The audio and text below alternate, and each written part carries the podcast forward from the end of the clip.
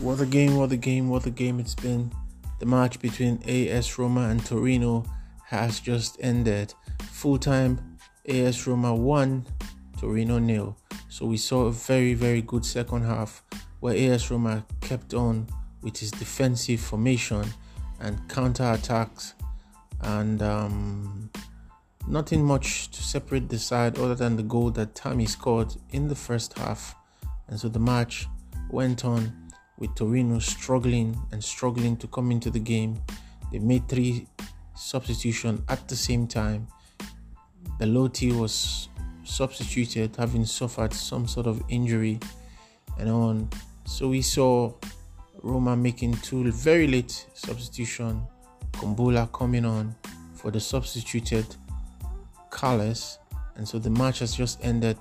AS Roma 1, Torino nil. Good match. Bye bye. My name is McDonald.